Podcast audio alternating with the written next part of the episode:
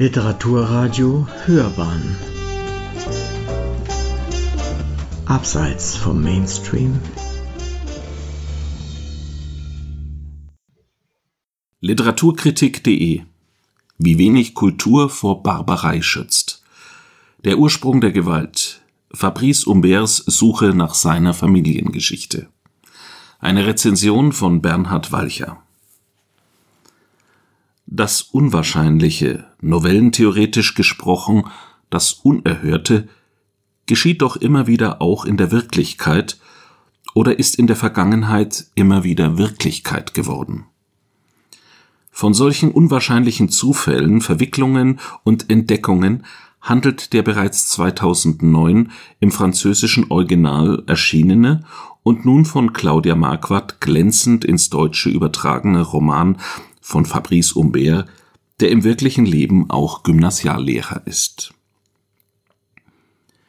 Am Beginn der Handlung, die sich zu einer schier manischen Beschäftigung mit der eigenen unbekannten Familiengeschichte auswächst, steht eine Fotografie, die der Ich-Erzähler bei einem Schulausflug mit seiner Klasse im ehemaligen Konzentrationslager Buchenwald sieht.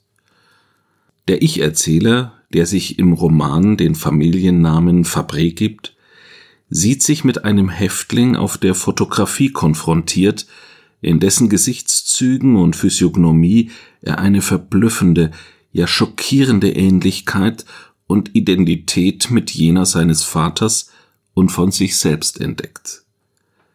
Diese Beobachtung weckt in ihm, dem Geschichtslehrer, einen Erkenntnisdrang, an dessen Ende nichts weniger als eine Neusortierung der eigenen Familiengeschichte steht. Diese Geschichte reicht aber weit über das Individuelle hinaus und verdichtet wie in einem Schmelztiegel der Zeitläufte epochale gesellschaftliche, politische und moralische Entwicklungen und Verwerfungen. Alte Gewissheiten werden für den aus einer ausgesprochen wohlhabenden Großbürger, aber eben auch Aufsteigerfamilie stammenden Erzähler brüchig, und er stellt sich die zentralen Fragen: Wer bin ich und wer hat mich geprägt?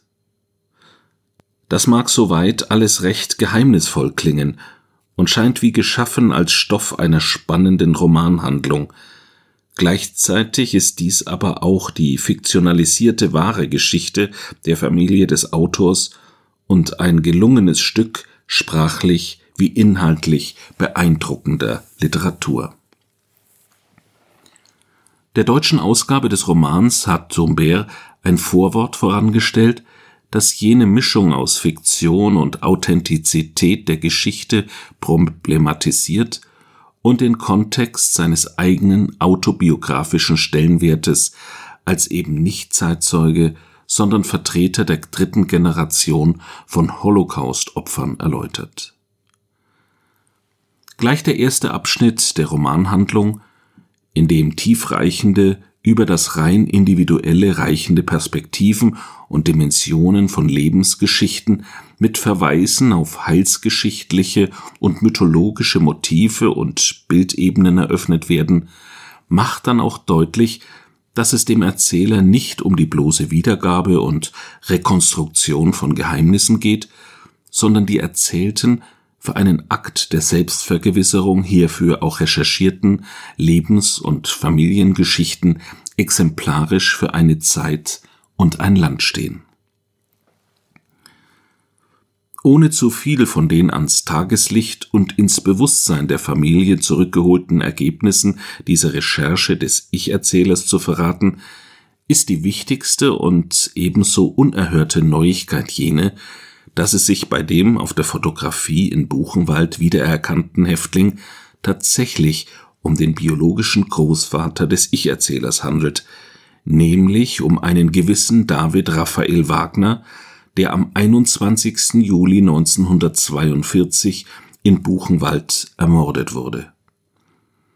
Diese Entdeckung wird dem Leser recht früh im Roman präsentiert, und die folgende Geschichte rekonstruiert dann vor allem die Biografie Wagners und die Verflechtungen mit der Familie Fabré. Letztlich handelt es sich im Wesentlichen um eine Dreiecksgeschichte zwischen dem mittellosen, aus ärmlichen Verhältnissen stammenden Wagner und der großbürgerlichen Großelterngeneration Marcel und Virginie Fabré. Diese im Grunde recht herkömmliche Ehebruch- und Betrugsgeschichte bezieht ihre Sogwirkung nun hauptsächlich aus zwei Gründen. Einerseits pflicht der Ich-Erzähler die Geschichte und Verhaltensweisen seines Vaters Adrian, also David Wagners Sohn, in sein insgesamt aufdeckendes Erzählverfahren ein und thematisiert damit auch eine problematische Vater-Sohn-Beziehung im letzten Drittel des 20. Jahrhunderts.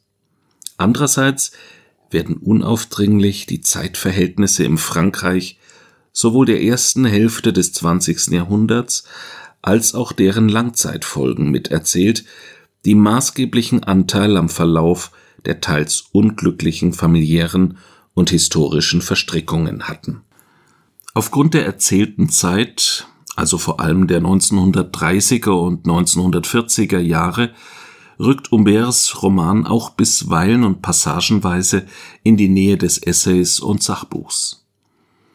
Davids Biografie in Buchenwald wird als eine rekonstruiert, die im engen Zusammenhang auch mit historischen Namen wie dem zeitweiligen Lagerkommandanten Karl Otto Koch und seiner Frau Ilse, dem SS-Obergruppenführer und General der Waffen-SS Josias zu Waldeck und Pyrmont sowie dem Reichsführer SS Heinrich Himmler steht. Durch Gespräche mit Zeitzeugen und Dokumenten, die er ausfindig macht, entwirft der Ich-Erzähler auf der Grundlage seiner Rechercheergebnisse so etwas wie das Alltagsleben seiner Vorfahren im Konzentrationslager und führt dabei vor allem die Funktionäre und Nazi-Eliten in ihrer grausamen Banalität vor. In Romanform und ebenfalls in kunstvoller Vermischung von authentischer und fiktionaler Geschichte stellt sich Humberts Text als Produkt der dritten Generation gleichwohl in die Tradition von Werken, die ein ähnliches Erzählverfahren gewählt haben, nämlich Ruth Klüger und Georges Semprun, auf den der Roman selbst immer wieder direkt Bezug nimmt. Wenn sich im Roman auch abschnittweise manchmal der Lehrer Fabrice Humbert bemerkbar macht und ins Unterrichten über Geschichte, über Gut und Böse verfällt, so ist ein nicht zu gering zu veranschlagender Vorzug des Textes, dass er eben nicht belehren, sondern darstellen will, dass er Zusammenhänge aufzeigen, aber keine moralische Abrechnung, weder mit der vergangenen Epoche noch mit der eigenen Familie formulieren will. Denn letztlich, das soll aber nun doch nicht verraten werden, ist der Tod Davids in Buchenwald auch das Ergebnis einer durchaus in politischen Fahrwassern verstrickten Familienpolitik zu sehen, die von sich selbst allerdings das Bild einer liberalen Bürgerlichkeit zeichnet. Schon in ihrem Aufstieg zu Wohlstand und politischem Einfluss während und nach dem Ersten Weltkrieg, die aus der kleinen Textilmanufaktur in Rouen ein bedeutendes Unternehmen machte, sowie den Verflechtungen des Großvaters Marcel Fabré mit dem Vichy-Regime, was auf der Ebene der Dreiecksgeschichte auch eine Rolle spielt, wird deutlich, dass der Roman, ohne es aber explizit zu benennen, auch einer Frage nachgeht, die im Grunde genommen zeit- und geschichtslos ist und bis heute die Gemüter berührt. Gibt es angesichts komplexer, vergangener, privater und öffentlicher Verhältnisse und Entwicklungen ein Ablaufdatum für Schuld? Anders gesagt, wie beurteilt man Akteure einer Familiengeschichte, die nicht zwangsläufig zu eindeutigen Mördern geworden sind, die aber Schuld auf sich geladen haben? Im Essay würde die Antwort auf diese Fragen zumindest in der Tendenz eindeutiger ausfallen. Der Roman jedoch tut gut daran, darauf keine einfachen Antworten zu geben. Sie hörten Literaturkritik.de. Wie wenig Kultur vor Barbarei schützt. Der Ursprung der Gewalt, Fabrice Humberts Suche nach seiner Familiengeschichte. Eine Rezension von Bernhard Walcher. Sprecher Matthias Püllmann.